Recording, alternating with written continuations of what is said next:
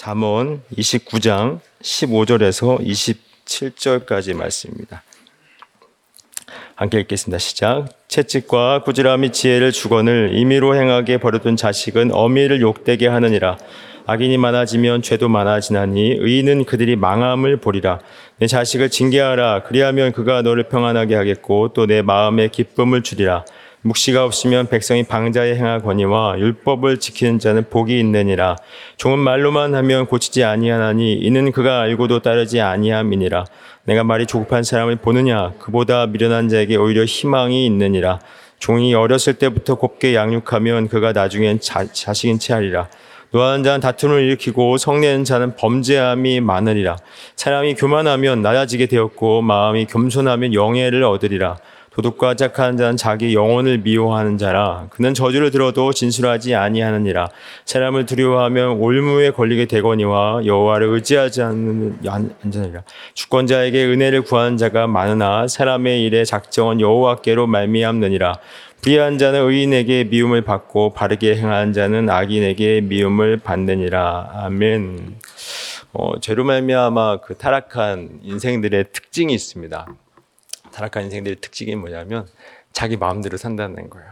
자기 마음대로 자기가 원하는 대로. 그래서 어, 이 인생, 이 인생과 이 온 우주가 자기가 주인인 채 착각하며 살고 있다는 것이 타락한 인생들의 특징이다라는 것이죠. 왜냐하면 모든 인생들은 어, 태어나면서부터 입에 이것을 하나 물고 태어납니다. 뭘 물고 태어날까요? 선악과를 물고 태어납니다. 그래서 선악과를 물고 태어난 모든 인생들은 자기가 판단의 주체자가 돼요. 그래서 자기밖에 모릅니다. 그래서 인생의 중심은 나라는 거죠. 그렇다면 자기밖에 모르는 그 인생들한테 하나님은 뭐라고 말씀을 하실까요? 오늘 분명하게 오늘 본 말씀에서 이렇게 말씀을 하십니다. 15절 함께 읽어보도록 하겠습니다. 15절입니다. 시작. 채찍과 꾸지람이 지혜를 주건을 임의로 행하게 버려둔 자식은 어미를 욕되게 하느니라. 이 말씀을 보니까 어, 자녀들을 어떻게 키우라고 말씀을 하냐면 채찍과 꾸지람으로 자식을 자녀들을 양육을 하라는 겁니다. 다스리라는 거죠. 근데 17절을 16절을 건너뛰어서 17절을 먼저 한번 읽어 보겠습니다. 17절입니다. 시작.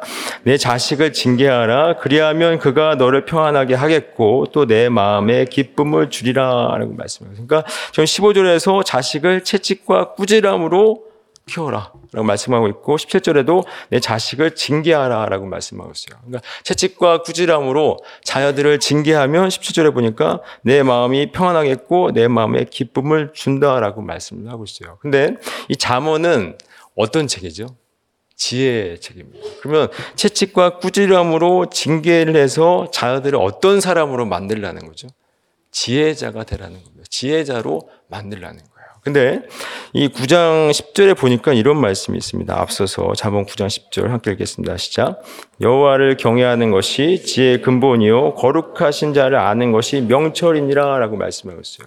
그러니까 지혜와 그 채찍과 꾸지람으로 또 징계함으로 지혜자가 지혜자를 만드는데 결국 지혜자가 되게 해서 어떤 사람 만들기를 원하냐면 여호와를 경외하는 사람으로 만드는 거예요. 근데 아까 앞서 제가 말씀을 드렸지만 인생들은 타락한 인생들은 태어날 때부터 하나님을 좋아하지 않습니다. 그게 본성이에요. 이게 다른 사람 얘기가 아니라 우리들 얘기입니다. 우리도 하나님을 싫어하는 게 본성입니다. 우리는 하나님을 멀리하고 판단의 주체자가 되어서 우리 마음대로 살고자 하는 것이 우리의 본성이에요. 우리 자녀들은 어떨까요? 자녀들도 마찬가지입니다. 근데 그 자녀들을 채찍과 꾸지람으로 가르쳐서 또 징계함으로 그들을 여호와를 경외하라고 경외하게 하라고 합니다. 왜 그럴까요? 꼭 굳이 채찍을 들어야 될까요? 이 자문에 보면 앞서서 앞서 보니까 매를 아끼지 말라는 말씀도 있는데 매를 아끼지 말고 그렇게 열심히 아이들을 때려서라도 그렇게 가르치랍니다. 왜 그럴까요? 여호와를 경외하도록 하긴 것이 왜 그렇게 때리면서까지 가르쳐야 될 일일까요? 그 이유는 생명이 걸렸기 때문에 그래요. 영생에 걸린 문제입니다. 여러분 정말 한번 생각해 보십시오. 정말 영생에 대한 진지함이 우리에게 과연 진지함이 있을까요? 정말 마지막 때가 온다는 사실을 저와 여러분이 정말 믿고 있습니까? 그럼 믿고 있다면 우리가 정말 이렇게 살 수 있을까요? 당장 저문이 우리가 이 예배를 마치고 저문이 열렸을 때 마지막 때가 올 수도 있어요. 언제 올 수 있는 건 아- 언제 올지는 아무도 모릅니다. 당장 한 시간 뒤에 올지, 10년 뒤에 올지, 100년 뒤에 올지 아무도 모릅니다. 그러나 반드시 온다는 것이 우리의 믿음의 고백이지 않습니까? 그렇다면 부모 세대들이 그런 믿음의 고백으로 살아내셔야 되는 거예요. 이 땅에서 채찍이 안, 안타깝다고 하지 않으면 영원한 어디로 떨어지는 거죠? 사망으로 떨어지는 겁니다. 사망이 무섭습니까? 채찍이 무섭습니까? 사망이 무섭지 않습니까? 정상적인 사람이라면. 정말 부모 세대들이, 우리 부모 세대들이 정말 그 영원한 영생에 대한 진지함이 있다면 그렇게 가르치셔야 돼요. 그렇지 않으면 우리 자녀들은 마지막 사망으로 내려가게 되는 것입니다. 포기하지 마시고, 자녀들과 타협하지 마시고, 또 자, 세상과 타협하지 마시고, 포기하지 마시고, 끝까지 복음을 전해셔야 됩니다. 그리고 삶으로 보여주셔야 돼요. 정말 마지막 때가 반드시 온다는 사실 여러분 진지하게 받아들이시고, 그걸 전하십시오. 정말 사망은, 채찍은 잠깐이지만, 사망은 영원한 거예요. 그래서 아, 우리 자녀들이 정말 여호와를 경외하게 될 때 오늘 17절 말씀처럼 우리가 어떻게 되죠? 평안하게 되었고 마음의 기쁨을 누리게 된다라는 거예요.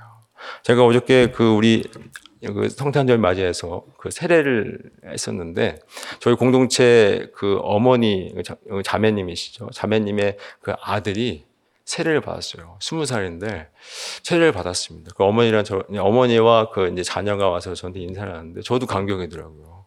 오랫동안 하나님을 좀 멀리 떠나서 또 어려운 일이 있었기 때문에 주님을 만나게 되었는데 반드시 그렇게 돌아오게 됩니다. 그러니까 여러분 포기하지 마시고 자녀들을 위해서 끝까지 채찍과 꾸지람으로 징계함으로라도 데리고 오셔야 돼요. 왜냐하면 영생에 걸린 문제이기 때문에 그렇습니다. 16절 또 함께 보도록 하겠습니다. 함께 읽겠습니다. 시작. 악인이 많아지면 죄도 많아지나니 의인은 그들의 망함을 보리라 라고 말씀하고 있어요. 악인이 많아지면 당연히 죄도 많아지겠죠. 그래서 의인은 그들의 망함을 보리라 라고 말씀하고 있는데 여러분 그리스도인들이 이 세상을 바라보는 관점은 어떻게 바라봐야 될까요? 아, 이 세상은 지옥이구나 라고 볼 수 있어야 되는 거예요. 정말 죄 많은 세상이 죄만 넘쳐나는 지옥이구나. 그래서 이 세상이 지옥이라고 느껴지면 누구를 그렇게 가- 오기를 간절히 기다리, 기다릴까요? 예수님이 오시기를 간절히 기다리게 되는 겁니다. 예수님이 오시면 바로 우리에게는 구원의 때지만 이 세상은 마지막 심판의 때인 겁니다. 그래서 분명히 말씀하고 있어요. 의인들은 그들의 망함, 그들의 심판을 반드시 본다고 말씀하고 있습니다. 그 홍수 때 노아가 이, 이 역사 속에서의 그 홍수, 홍수가, 홍수 때 마지막 심판 때를 노아가 목도를 했어요. 아브라함은 어디를 봤죠? 소돔과 고모라가 망하는 걸 봤어요. 그죠? 그럼 의인들도 분명히 말씀대로 망함을 보게 될 겁니다. 그것을 우리는 지금 믿음으로 보고 있는 거예요. 그리고 그 믿음은 반드시 이루어집니까? 안 이루어집니까? 이루어집니다. 그것이 우리의 믿음의 고백이에요. 그래서 그 믿음대로 사는 겁니다. 이 세상이 지옥임을 고백하고 마지막 때가 반드시 온다는 사실을 확신하고 가는 거예요. 그게 믿음의 백성들인 겁니다. 지금 너무 힘들고 어렵고 이 지옥 같은 세상이 너무 괴롭지만 마지막 때는 반드시 온다. 홍수가 일어났던 것처럼 소돔과 고모로가 망했던 것처럼 멸망했던 것처럼 그때는 반드시 온다라는 것을 믿음으로 고백하며 사는 자들 바로 믿음의 백성이요 성도인 거예요. 저와 여러분 성도가 맞습니까? 그렇다면 그 믿음으로 살아, 살아내야, 살아내야 된다라는 것이죠. 그래서 악인이 많아지면 죄도 많아지겠지만 그래서 이 세상은 지옥 같지만 의인은 그들의 망함을 보리라. 믿음으로 봐야 된다라는 것이죠. 18절입니다. 함께 읽겠습니다. 시작. 묵시가 없으면 백성이 방자에 행하거니와 율법을 지키는 자는 복이 있느니라. 여기서 묵시가 바로 계시입니다. 이 계시가 뭐냐면 하나님의 말씀이에요. 하나님의 말씀이고 백성이 방자에 행한다라는 것은 어떤 말이냐면 마음대로 산다는 거예요. 자기 마음대로. 그러니까 하나님의 말씀이 없으면 하나님 의 말씀이 없으면 백성들이 자기 마음대로 산다라는 겁니다. 이 말씀대로 산 이들이 있었죠. 이스라엘 백성들이었는데 출애굽기 32장 25절을 한번 보겠습니다. 32 장 25절 함께 읽겠습니다. 시작. 모세가 본즉 백성이 방자하니 이는 아론이 그들을 방자하게 하여 원수에게 조롱거리가 되게 하였습니다라고 말씀을. 이게 어떤 말씀이냐면 모세가 이제 시내산을 올라가면서 이제 그 십계명을 받으러 올라갔습니다. 모세가 없죠. 그러니까 하나님의 말씀을 전하는 모세가 없으니까 이제 이스라엘 백성들이 어떻게 했냐면 금송아지를 만들었어요. 금송아지를 만들어서 그 앞에서 먹고 마시고 뛰고 놀고 그랬던 거예요. 그 모습을 보고 지금 모세가 이렇게 얘기하는 거예요. 모세가 본즉 백성이 방자하니 마음대로 산 겁니다. 하나님의 말씀이 없어지니까 이는 아론이 그들 방자하게 하여 원수에게 조롱거리게 되게 하였습니다라고 말씀하고 있습니다. 그러니까 하나님의 말씀이 없으면 결국 어떻게 하죠? 마음대로 사는 것이 우리의 본성입니다. 여러분 지금 이게 말씀에서 기록되어 있는 말, 기록되어 있지만 우리는 어떨까요? 우리도 매일매일마다 우리가 이렇게 아침마다 그죠? 말씀 앞에 서고 또 은혜를 누리고 있지만 우리가 이제 하루하루를 살 때 늘 우리도 말씀대로 살지 않는 경우가 더 많이 있어요. 내 욕망대로 살 때가 더 많이 있다라는 겁니다. 욕망대로 내가 원하는 바대로. 그러니까 우리도 결국 방자하게 사는 경우가 많이 있다는 거예요. 근데 그렇게 방자하게 사는 우리가 어떻게 이 앞에 앉아 있을까요? 무엇으로 설명할 수 있을까요? 은혜밖에 없습니다. 저들이나 우리나 똑같이 방자하게 살고 있어요. 그러니까 마음, 마음대로 우리가 하고 싶은 대로 사실 우리가 말씀대로 말씀을 읽고 있고 그 말씀대로 살고 싶지만 말씀대로 살지 못하는 경우가 더 많이 있습니다. 욕망대로 사는 경우가 너무 많이 있다는 거예요. 그래서 우리가 우리도 역시 방자한 대로 살고 있지만 이 자리에 앉아 있는 거 은혜인 거예요. 저와 여러분이 그 방자하게 살면서 결국 그 마지막은 방자하게 삶, 마음대로 살고 살아가는 자들의 마지막은 어디죠? 사막입니다. 그런데 어떻게 우리가 이 자리에 있습니까? 은혜밖에 설명할 길이 없는 거예요. 우리도 오늘도 어쩌면 방자하게 사실 거예요. 김방자, 이방자, 석방자, 권방자로 사실 거예요. 그러나 그럼에도 불구하고 그 모든 것이 죄라는 사실을 알게 하셨잖아요. 그렇기 때문에 우리가 이 자리에 있는 겁니다. 그래서 우리는 감사할 수 있는 거예요. 여전히 그렇게 방자한 삶을 살 수밖에 없는 우리들의 현실 속에서 주님을 바라보도록 우리를 인도하신다는 것입니다. 그게 바로 우리에게 주어진 성도의 특권인 거예요. 그래서 우리는 이 은혜를 누린 자는 은혜를 누린 자는 사실을 결코 잊으시면 안 된다라는 것입니다. 그래서 그리고 우리도 역시 방자하게 살 수밖에 없었지만 은혜를 누린 자로 하나님께서 역사하셨다는 것입니다. 우리 19절 함께 또 읽도록 하겠습니다. 시작. 종은 말로만 하면 고치지 아니하니 이는 그가 알고도 따르지 아니함이니라. 21절도 한번 읽어보겠습니다. 함께 읽겠습니다. 시작. 종을 어렸을 때부터 곱게 양육하면 그가 나중에는 자식인 채 하리라. 그러니까 19절과 21절을 보니까 종은 말로는 말로만 하면 안 된다는 거예요. 말로 하면 안 되겠구만. 하면 뭘 하라는 거죠? 매를 들어야 된다는 거예요. 이게 이렇게 좋은 말로 좋은 말로만 하면 안 된다는 말은 그럼 고치지. 근데 그 이유가 뭐냐면 그가 알고도 따르지 않는답니다. 21절에 보니까 종이 어렸을 때 곱게 양육하면 그러니까 말로 곱게 양육하면 자식인 차이야. 그러니까 19절과 20절은 말로 하지 말고 뭐 하라는 거죠? 체벌을 하라는 거예요. 종에게. 근데 아까 우리가 앞서 15절과 17절에서도 자식을 징계하라. 채찍과 꾸지람으로. 그러니까 자식도 이렇게 했어요. 그럼 종도 말로 하지 말아라. 체벌해라. 라고 얘기를 하고 있습니다. 그래서 이제 종도 그렇고 자식도 그렇고 결국 매를 들라는 거예요. 근데 왜 이렇게 자꾸 잠, 잠원에서 이렇게 매를 들라고 하는지 모르겠어요.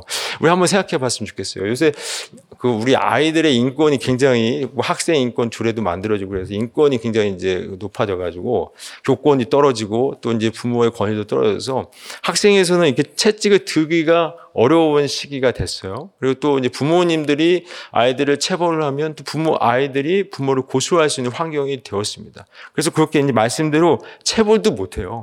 체벌을 하고 싶어도.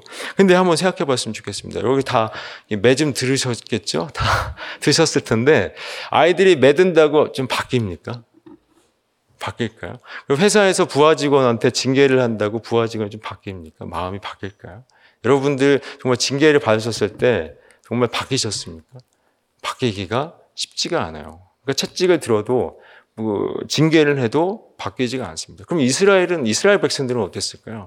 그들이 출애굽한 이후에 광야에서도 그렇고 또 가나안 땅에서도 그렇고 또 가나안 땅에서 어 어디죠? 바벨론 포로로 잡혀가서도 그렇고 다녀와서도 그렇고 그들은 하나님의 말씀을 들었을까요? 듣지 않았을까요? 한 번도 들은 적이 없어요. 그러니까 그렇게 징계를 했음에도 불구하고 이스라엘 백성들이 단 한 번도 들은 적이 없었습니다. 그러면 하나님이 결국 어떻게 하셨을까요? 그들이 받아낼 징계를 스스로 받아내셨습니다. 그것이 바로 십자가인 거예요. 정말 우리가 말씀대로 살아내려고 우리가 노력합니다. 그렇죠? 다 살아내려면 하나님이 원하시는 거는 제가 예전에도 말씀드린 것지만 하나님이 원하시는 거는 99점이 아니에요. 100점입니다. 100점을 원하시지 99.99점 원하시지 않습니다. 100점짜리 인생이 우리 가운데 있을까요? 하나님 보시기에 아무도 없어요. 100점이 아니면 다 지옥 가는 겁니다. 그래서 하나님이 그 100점이 안 되기 때문에 하나님이 직접 징계를 받으신 거예요. 그것이 바로 십자가인 겁니다. 그 십자가로 말미암아 여러분들을 살려내신 거예요. 예전에 제가 초등학교를 다닐 때 6학년 때인 걸로 기억을 하는데 어, 우리 반 아이들이 너무 말을 안 듣는 거예요.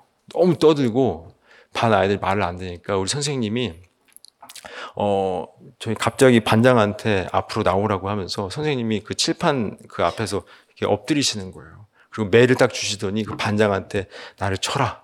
얘기를 하시는 거예요. 어, 그 드라마에서나 있을 법한 일들이 그 앞에 펼쳐지는 거예요. 그래서 선생님이 내가 너희들을 잘못 가르쳤으니까 나를 쳐라. 라고 얘기를 하는 거예요. 그래서 반장이 이제 때릴 수는 없잖아요. 그럼 울면서 잘못했다고. 우리도 전부 다 울면서 잘못했다고. 그렇게 했던 기억이 나고 온 그 반이 울음바다 같았었던 기억이 납니다. 그러니까 제가 정말 맞는 비유를 한지는 모르겠지만 하나님께서도 자기를 십자가에서 우리가 받아야 될 징계를 보여주셨어요. 그래서 로마서에서 로마서 5장에서 말씀하셨죠. 우리가 연약할 때, 우리가 죄인 되었을 때, 우리가 원수 되었을 때 우리를 향한 무엇을 확증하셨다고 했죠? 사랑을 확증하셨다고 말씀하고 있어요. 그 사랑을 보여주셨어요. 여전히 우리는 말을 안 듣습니다. 하나님 말씀대로 안 삽니다. 앞으로는 될까요? 안 됩니다. 그래서 예수가 필요한 거예요. 여러분 우리가 와이저스 책 다 읽으셨죠? 여러분 왜 예수가 필요합니까? 안 되기 때문에 필요한 거예요. 안 되기 때문에. 되면 예수가 올 필요가 없는 거예요. 안 되기 때문에 예수가 이 땅 가운데 오셔서 우리를 대신하여 죽으신 것입니다. 그 은혜를 받은 자들이 저와 여러분인 거예요. 그게 우리들의 큰 은혜인 겁니다. 그 은혜를 잊으시면 안 됩니다. 그 은혜를 알아야 그 하나님께 하나님이 원하시는 그 삶을 우리가 원하는 삶, 그러니까 우리가 원, 우리의 마음대로 살고자 하는 그 본성, 본성에서 돌이킬 수 있는 거예요. 은혜가 은혜 될수록. 그러려면 은혜가 은혜 될수록 은혜가 은혜의 깊이를 더 알면 알수록 어디로부터 실망을 해야 될까요? 나로부터 실망을 하셔야 돼요. 내가 얼마나 죄인인지, 내가 얼마나 악한 자인지를 실망하셔야 되는 것입니다. 그래야 은혜를 간구하게 되고 예수를 그리스도로 고백하게 되는 것입니다. 저 여러분이 그런 특권과 그런 은혜를 누리고 있다는 사실을 잊지 마시고 우리가 연약할 때, 우리가 원수 되었을 때, 우리가 죄인 되었을 때 하나님은 예수를 이 땅 가운데 보내셔서 여러분들을 위해서 징계를 받으시고 죽으셨어요. 그 사실을 잊지 마십시오. 그 은혜를 잊지 마십시오. 그 은혜를 알아야 돌이키는 것입니다. 저 여러분이 그 은혜를 아는 저 여러분 되기를 간절히 소망합니다. 20절입니다. 함께 읽겠습니다. 시작. 내가 말이 조급한 사람을 보느냐? 그보다 미련한 자에게 오히려 희망이 있느니라. 여기 말씀을 보니까 말이 조급한 사람이라는 건 무슨 말이냐면 어, 행동보다 말이 앞선 거예요.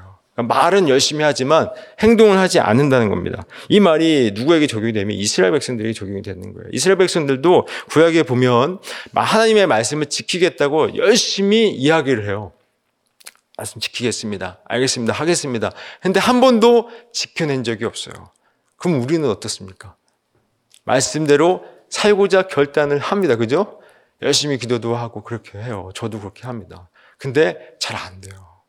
말만 앞서고 안 된다는 거예요. 그래서 앞서 제가 얘기했지만 그래서 우리에게 누가 필요한 거죠? 예수가 필요한 거예요. 이게 정답인 겁니다. 예수 아니면 안 된다는 사실을 여러분, 저와 여러분의 인생 가운데 계속해서 우리는 배워야 되는 거예요. 아, 예수 아니면 안 되는구나. 왜 예수 아니면 안 되는 것을 계속해서 배워야 될까요? 우리의 본성은 내가 하나님이기 때문에 나는 할 수 있다는 겁니다. 예수 없어도 된다는 본성이 우리 안에 잠재되어 있어요. 그래서 매일매일마다 인생 매일매일 매 순간순간마다 예수 없으면 안 됩니다 라는 사실을 계속해서 배우시는 거예요. 오늘도 배우실 거예요. 오늘도 내일도 배우실 거고 아 나는 예수 아니면 안 되는구나 라고 배우고 가는 거예요. 뭔가를 하고 가는 게 아니라 배우고 가는 거예요. 이 사실을 잊지 마십시오. 22절입니다. 함께 읽겠습니다. 시작. 노하는 자는 다툼을 일으키고 성내한 자는 범죄함이 많으니라. 노하는 자는 다툼을 일으킨다고 하는데 왜 노합니까? 왜 노할까요? 자기가 의롭다 여기기 때문에 그래요. 다른 사람들은 불의하다고 여기기 때문에 그렇습니다. 제가 오늘 아침 새벽에 오는데 이 말씀이 떠오르더라고요. 왜 떠오르냐면 제가 잘 운전을 하고 있었어요. 앞에 차량 간격을 잘 맞추고 있었는데 갑자기 어떤 차가 끼어드는 겁니다. 나는 잘 가고 있었는데 내가 의롭다는 거죠. 근데 그 사람이 갑자기 뛰었으니까 좀 마음이 화가 났습니다. 근데 생각해 보니까 아, 저 사람이 뭐 급한 일이 있었나 보다. 아, 새벽 기도가 늦었나 보다. 이렇게 생각을 하니까 좀 마음이 좀 누그러졌어요. 여러분, 정말 내가 의롭다고 생각하면 다툼이 일어날 수밖에 없는 거예요. 그게 우리들의 본성입니다. 나밖에 모르기 때문에. 그러나 우리는 성도입니다. 여러분, 하나님 앞에서 의로운 자가 있습니까? 아무도 없어요. 근데 이 세상은 하나님을 모르는 사람들은 자기가 의로운 거예요. 그러나 성도는 하나님을 알고 있어요. 그래서 그 앞에 우리는 불의한 자라는 사실을 알고 있기에 판단하지 않는 겁니다. 그걸 잊지 마십시오. 저와 여러분이 누구죠? 성도. 하나님 앞에 서 있는 자들이라는 사실을 꼭 기억하셨으면 좋겠습니다. 23절입니다. 시작. 사람이 교만하면 낮아지게 되겠고, 마음이 겸손하면 영예를 얻으리라. 여기 말씀을 보니까 사람이 교만하면 낮아지게 되겠다라고 말씀하고 있는데, 인생들은 전부 다 선악과를 입에 물고 태어나기 때문에 다 교만한 자로 태어나요. 근데 그 교만함을 스스로 내려올 수 있을까요? 없을까요? 아무도 못 내려옵니다. 그래서 하나님은 인생 속에서 이 말씀을 통해서 내가 얼마나 더럽고 추악한 자들인 사실을 가르쳐 주세요. 여러분, 이 성경 말씀이 성경 말씀을 하나님은 성도에게 주셨습니다. 하나님의 백성들에게 주신 책이에요. 근데 어떤 사람은 이 성경을 읽고 이 성경을 교훈과 도덕으로 받아요. 그러니까 지켜야 될 내용으로 받습니다. 그러나 어떤 사람들은 이 성경을 읽고 아 내가 죄인이구나 라고 고백하는 사람이 있어요. 왜 죄인으로 고백을 할까요? 이 성경 말씀을 하나님의 말씀으로 하나님의 음성으로 듣기 때문에 그 앞에 무릎을 꿇는 거예요. 죄인으로 죄인으로 받아들이기 때문에. 근데 저와 여러분이 이 말씀을 읽으면서 어떻게 고백합니까? 죄인으로 고백을 하시죠. 근데 우리가 노력해서 정말 깨달음으로 죄인으로 고백을 할까요? 그렇지 않습니다. 똑같이 성, 똑같은 성경이 있는데 어떤 사람은 노력과 애씀으로 이걸 지켜내려고 하고 있고 우리는 죄인으로 고백을 한다는 거예요. 그것은 은혜로 고백을 할 수 있는 거예요. 저와 여러분이 정말 죄인이라는 사실도 사실조차도 은혜로 부어주셨기 때문에 깨달아 알게 하셨기 때문에 말씀을 통해서 아 내가 죄인 맞군요 라고 고백을 하신다는 겁니다. 고백을 하게 하신다는 거예요. 그래서 낮아지게 하셔서 어떻게 하시냐면 마음이 겸손하여 영예를 얻으리라 말씀하셨어요. 겸손하게 하신다는 거예요. 하나님 앞에서 내가 죄인됨을 깨닫고 그 앞에 무릎 꿇게 하신다는 거예요. 그럼 영예를 얻는데 어떤 영예를 얻게 하신다는 걸까요? 자녀됨의 영예. 하나님 자녀됨의 영예. 그리고 성도의 영예, 교회됨의 영예를 여러분에게 허락하셨다는 거예요. 그게 영예라는 겁니다. 여러분, 성도가 얼마나 복되고 귀한 영예인지 여러분 잘 아셔야 되는 거예요. 이 세상과 구별되어 정말 하나님의 자녀가 됐다는 건 정말 귀중한 영예라는 사실을 잊지 마십시오. 여러분 돈이 없습니까? 여러분 정말 세상에서 이야기하는 것들 말하고 있는 그 가치들이 없습니까? 괜찮습니다. 가장 고귀한 가치는 하나밖에 없어요. 뭐죠? 하나님의 자녀. 이거밖에 없어요. 이것만 가지고 가시면 되는 겁니다. 그게 영예다라고 말씀을 하고 있는 겁니다. 24절입니다. 읽겠습니다. 시작. 도둑과 짝한 자는 자기 영혼을 미워한 자라. 그는 저주를 들어도 진술하지 아니하느니라. 여기 말씀을 보니까 도둑과 짝한 자는 짝하는 자라는 것은 무슨 말이냐면 도둑과 이익을 나누는 자라는 거예요. 도둑과 이익을 낳은 자, 짝하는 자. 그러면 도둑과 이익을 낳은 자는 자기 영혼을 미워한다는 것은 뭐냐면 도둑과 이 도둑과 이익을 나눈 것에 눈이 멀어서 자기의 영혼의 이익에 관심이 없다는 거예요. 자기의 영혼의 이익에 관심이 없다는 겁니다. 여러분, 도둑과 짝한 그 세상의 그러니까 육신의 정욕과 안목의 정욕과 이생의 자랑을 쫓아서 세상과 짝을 하는 자들은 자기의 영혼이 쇠하는지 압니까 모를까요? 모릅니다. 자기의 영혼이 쇠한지도 모른 채 세상과 짝하여 세상의 욕망을 추구하며 사는 자들인 거예요. 그래서 자기의 영혼을 미워한다라고 말씀을 하고 있어요. 이 말씀을 공동 번역에서는 이렇게 말씀하고 있어요. 제가 읽어보겠습니다. 죽고 공동 번역은 이렇게 번역하고 있어요. 죽고 싶거든 도둑과 짝이 되어라. 법정에서 선수하고도 말문이 막힌다 이렇게 말씀, 말씀하고 있어요. 이 번역이 더 좋은 것 같아요. 죽고 싶거든 도둑과 짝을 이루십시오. 죽고 싶거든 세상과 짝을 이루십시오. 조금 그렇게 표현이 좀 그렇지만 여러분 죽 세상과 짝이 되면 그 결과는 죽음인 거예요. 죽고 싶거든 도둑과 짝이 되어라 이 말씀을 기억하십시오. 그런데 왜 도둑이 짝이 도둑과 짝이 되려고 합니까? 세상에서 이익을 보지 않아서 내가 부끄러움을 당할까봐 두려워하기 때문에 그래요. 두려워하기 때문에. 우리 25절 건너뛰어서 26절 먼저 읽겠습니다. 시작.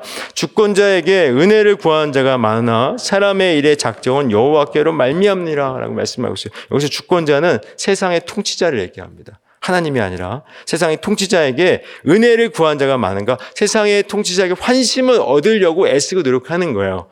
그러나 사람의 일의 작정은 누구에게로 말미암죠? 여호와께로 말미암니다. 말미암다라고 말씀하고 있습니다. 그러니까 세상의 통치자에게 환심을 얻으려고 애쓰고 노력하지만 결국 이 모든 역사의 주인은 누구시죠? 하나님이심을 잊지 말라는 거예요. 주권자는 하나님이시다. 라고 말씀을 하고 있는 거예요. 그렇다면 누구를 두려워해야 되냐? 사람을 두려워해야 되냐? 사, 하나님을 두려워해야 되냐? 하나님을 두려워하라. 그 말씀을 하고 있는 겁니다. 27절도 마찬가지예요. 함께 읽겠습니다. 시작. 불의한 자는 의인에게 미움을 받고 바르게 행하는 자는 악인에게 미움을 받느니라 라고 말씀을 불의한 자 당연히 의인은 불의한 자를 미워합니다. 그렇죠? 그리고 악인은 바르게 사는 사람들을 미워하는 게 당연한 거예요. 근데 중요한 것은 우리가 의인임에도 불구하고 불의한 자를 두려워합니다. 왜 두려워하죠? 그들에게 미움 받는 것을 두려워하는 거예요. 불의한 자에게 세상에게 미움을 받는 것을 두려워한다는 겁니다. 그러나 세상에서 세상에 그 그들에게 미움을 받는 것을 두려워하지 않는다면 미움을 두려워하지 않는다면 하나님을 결국 그 반대편에 하나님을 두려워하게 되어 있다는 거예요. 그러면 24절, 26절, 27절은 결국 다 어디로 기결이 될까요? 25절로 기결이 되는 거예요. 함께 읽겠습니다. 시작. 사람을 두려워하면 올무에 걸리게 되거니와 여호와를 의지하는 자는 안전하리라라고 말씀하고 있어요. 누구를 두려워하라고요? 사람을 하나님을 두려워하라는 겁니다. 사람을 두려워하면 올무에 걸리게 되었다라는 거예요. 세상과 타협하고 또 불의한 자와 타협하고 또 세상의 이익을 벌지 못할까봐 그것을 두려워하는 자는 결국 올무에 걸리게 되었다라고 말씀을 하고 있는 것입니다. 그렇다면 누구를 의지하라고요? 여호와를 의지한 자는 안전하리라고 말씀하고 있어요. 여러분, 저와 여러분 누구를 두려워합니까? 사람을 두려워하십니까? 아니면 하나님을 두려워하십니까? 성경에서 사람을 두려워하여 일이 큰 일이 났던 사람이 있어요. 이미 얘기만 하고 마치겠습니다. 누구죠? 사울이에요. 하나님께서 사무엘을 통해서 아말렉을 진멸하라고 말씀했어요. 사울에게. 근데 사울이 아말렉을 진멸하지 않았습니다. 좋은 것들은 다 남겨두고 아각도 살려놨어요. 그래서 사무엘이 이런 얘기를 합니다. 제가 어, 사무엘상 15장 24절에 보니까 이런 말씀을 합니다. 제가 읽어, 읽어 보겠습니다. 시작. 사울이 사무엘에게 이르되 내가 범죄하였나이다. 내가 여호와의 명령과 당신의 말씀을 어긴 것은 내가 백성을 두려워하여 그들의 말을 청종하였음이니라라고 말씀해요. 누굴 두려웠다고요? 백성을 두려워했대요. 사울은 하나님을 두려워했어야 돼요. 그러니까 사람을 두려워했기 때문에 결국 하나님께서 사울을 버렸습니다. 근데 하나님을 두려워하는 사람이 있었어요. 누구냐면 요셉이에요. 보디발의 아내가 요셉을 취하려고 했죠. 근데 요셉이 이렇게 말씀을 합니다. 창세기 30장 9절. 39장 9절 함께 읽겠습니다. 시작. 이 집에는 나보다 큰 이가 없으며 주인이 아무것도 내게 금하지 아니하였어도 금한 것은 당신뿐이니 당신은 그의 아내임이라. 그런즉 내가 어찌 큰 악을 행하여 하나님께 죄를 지으리까라고 말씀하고 있어요. 보디발의 아내가 자기를 유혹해서 불구하고 요셉은 굴하지 않았습니다. 누구를 두려웠기 때문에요? 하나님을 두려웠기 때문에. 충분히 보디발 안에 넘어갈 수도 있었어요. 그러나 요셉은 하나님을 두려워했어요. 사울은 하나님을 두려워하지 않고 사람을 두려워했습니다. 그렇다면 우리가 어떤 삶을 살아야 되겠습니까? 누구를 두려워해야 되겠습니까? 사람입니까? 하나님입니까? 하나님을 두려워하셔야 되는 거예요. 여러분 요셉이 그렇게 하나님을 두려워했지만 그 마지막 그 결과 어떻게 됐죠? 감옥에 갔어요. 그러나 성성이 성경에서는 요셉을 뭐라고 얘기하죠? 형통한 자라고 얘기를 하고 있는 거예요. 감옥에 갔다고 저주받은 자로 얘기하지 않습니다. 우리가 그렇게 하나님을 두려워하여 이 인생을 살아갈 때 분명 여러분의 손해를 보게 되는 삶을 분명히 살게 될 거예요. 그러나 그것이 저주받은 인생이 아니라고 분명하게 말씀하고 있습니다. 그걸 믿음으로 고백하고 싶다면 사람 두려워하지 마시고 하나님 두려워하며 사십시오. 마지막으로 이 말씀하고 마치겠습니다. 요한 베드로전서 베드로전서 3장 14절 17절입니다. 함께 읽겠습니다. 시작. 그러나 의를 위하여 고난을 받으면 복 있는 자니 그들이 두려워하는 것을 두려워하지 말며 근심하지 말고 너희 마음에 그리스도를 주로 삼아 거룩하게 하고 너희 속에 있는 소망에 관한 이유를 묻는 자에게는 대답할 것을 항상 준비하되 온유와 두려움으로 하고 선한 양심을 가지라 이는 그리스도 안에 있는 너희의 선행을 욕하는 자들로 그 비방하는 일에 부끄러움을 당하게 하려 함이라 선을 행함으로 고난 받는 것이 하나님의 뜻일진데 악을 행함으로 고난 받는 것은 나으니라라고 말 씀하고 있어요. 여기 보니까 그들이 두려워하는 것을 뭐 하지 말아요? 두려워하지 말랍니다. 세상을 두려워하지 마십시오. 우리에게 소망이 있습니다. 그리스도 예수로 말미암아 우리에게 주어진 영생의 소망을 가지시고 세상을 두려워하지 마시고 오늘도 세상과 맞서서 담대하게 싸우시는 저와 여러분 되시기를 간절히 소망합니다. 기도하겠습니다. 하나님 아버지, 어, 어, 하나님, 우리 우리는 여전히 어쩌면 이렇게 말씀을 읽었음에도 불구하고 어쩌면 여전히 세상을 두려워하며 살고 있는지도 모르겠습니다. 주님, 그런 연약함, 어, 주님은 너무나도 우리에게 잘 아시오니 성령님 우리 가운데 함께 하시고 은혜를 부어 주셔서 사람 두려워하지 않게 해 주시고 세상 두려워하지 않게 하시고 세상이 만들어 놓은 그 가치를 두려워하지 않게 해 주시고 오직 하나님만 두려워하며 살아갈 수 있도록 인도하여 주시옵소서. 하나님 특별히 하나님께서 두려워하지 말라. 내가 너와 함께 함이라. 놀라지 말라. 나는 내 하나님이 됨이라. 내가 너를 굳세게 하리라. 내가 너를 참으로 너를 도와주리라. 참으로 나의 의로운 오른손으로 너를 붙들리라 말씀하셨사오니 하나님 이 말씀 잊지 않게 해 주셔서 두려워하지 않는 인생 되게 해 주시고 어떠한 상황 가운데 있다 할지라도 우리를 굳세게 하시고 우리를 붙들어 주시고 우리를 도와주시 하나님만 의지하며 오늘 하루 담대하게 살아갈 수 있도록 인도하여 주시옵소서. 이제는 그 두려움 가운데 묶여서 종이 되어 살아갈 수밖에 없는 우리들을 위하여 이 땅 가운데 오셔서 십자가에 못 박혀 죽으신 예수 그리스도의 은혜와 그 예수를 이 땅 가운데 보내주신 하나님 아버지의 사랑하심과 두려운 상황 가운데 있다 할지라도 두려움에 묶이지 않도록 역사하시는 성령 하나님이 함께 하시고 도와주시고 교통하시는 역사하심이 하루 살아갈 때 어떠한 상황 가운데 있다 할지라도 두려워하지 않고 하나님만 의지하며 살아가고 다짐하는 모든 하나님의 자녀들 머리 위에 이제로부터 영원토록 함께 하시기를 간절히 축원하옵나이다. 아멘.